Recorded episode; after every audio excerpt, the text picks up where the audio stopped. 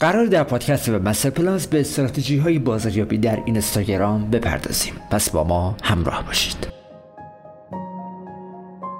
در صفحه کاربریتون این موارد رو انجام بدین.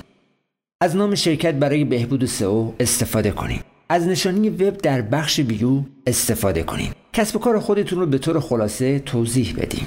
در معرفی خودتون از کلید ها و هشتگ ها استفاده کنید شخصیت خودتون رو نشون بدین. از عکس مناسب برای تصویر استفاده کنید و همواره bio ی خودتون رو بروز کنید در بخش عکس ها هم به همین صورت این موارد رو انجام بدین. با اپلیکیشن مخصوص عکس بگیریم و اونها رو edit کنین.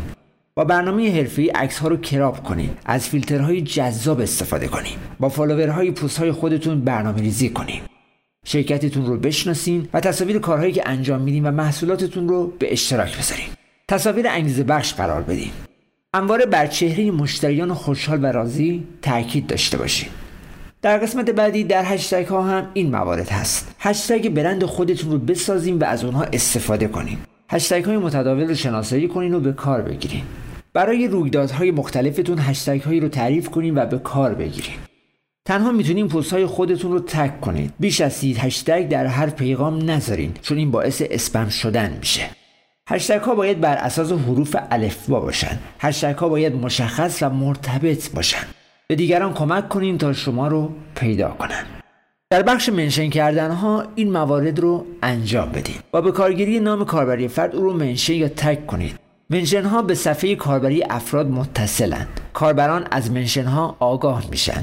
روشی راحت برای همراهی با مخاطبه. روش بینظیر برای قدردانی کردن اونهاست. کارمندان شما که در اینستاگرام هستن رو منشن کنین. مشتریانتون رو منشن کنین و در عناوین یعنی همون کپشن ها و نظرات از منشن استفاده کنین.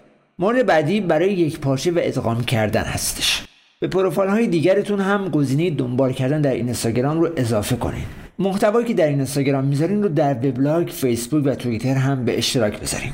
اکانت اینستاگرامیتون رو کنار سایر ابزارهای بازاریابیتون ذکر کنید همواره با نرم افزار اینستاگرام بروز و هماهنگ باشین. از اینستاگرام برای هدایت به محتواهای دیگهتون استفاده کنید حساب کاربریتون رو به شبکه های دیگه لینک کنید اهدافتون از عکس گذاری در اینستاگرام رو بروز کنید ایمیل و شماره هاتون رو برای ارتباط بیشتر با مشتریان در صفحه business یتون قرار بدید برای ویدیوها هم به همین شکل هست. از ویدیوهای زنده live یا ضبط شده استفاده بکنید. محدودیت زمانی از 3 تا 60 ثانیه است. از نرم افزارهای مناسب برای ضبط ویدیو استفاده کنید. برای ویدیوهای زنده خصوصی از direct استفاده کنید. ویدیوهای زنده یعنی همون ویدیوهای live ظرف 24 ساعت ناپدید میشن. ویدیوهای زنده همون استوری اینستاگرامه.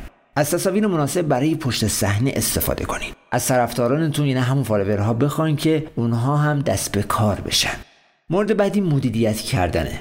برای like و follow ی منظم و تعامل هر روزه از ربات استفاده کنید. ولی در این امر هم سعی کنین که تعادل رو رعایت بکنید چرا که از ربات اگه بیش از حد استفاده کنیم باعث میشه که account تون block بشه و تا مدتی نتونید از account تون استفاده کنید و شاید هم کلا دیگه account تون مسدود بشه. برای استفاده از کلیه امکانات از اپلیکیشن استفاده کنید برای جستجو کردن از explore یعنی همون جستجوگر استفاده کنید از داشبورد مدیریتی follower هاتون برای تحلیل کمپین خودتون استفاده کنید از کامرا یعنی همون دوربین برای اضافه کردن مطلب جدید استفاده کنید از activity یعنی همون فعالیت برای مشاهده میزان فعالیت خودتون استفاده کنید از پروفایل یا همون صفحه شخصی برای مدیریت تنظیماتتون استفاده کنید از follower هاتون برای جذب علاقه مندان به hashtag ها استفاده کنید مورد آخر در استوری ها هستش. در استوری ها تصاویر و ویدیوهای 10 ثانیه‌ای بذارین استوری ها بعد از 24 ساعت حذف میشن. استوری ها بعد از 24 ساعت محو میشن. برای اینکه استوریتون همیشه بمونه اونها رو highlight کنین.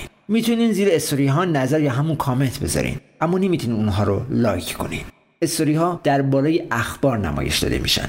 استوری ها بیشتر شبیه مکالمه هستند. برای آگهی ها و تیزرها استفاده میشن برای فروش های کوتاه مدت و بسته های پیشنهادی هم کاربرد دارن و در انتها برای دوره های آموزشی و نمایش قبل و بعد به کار میرن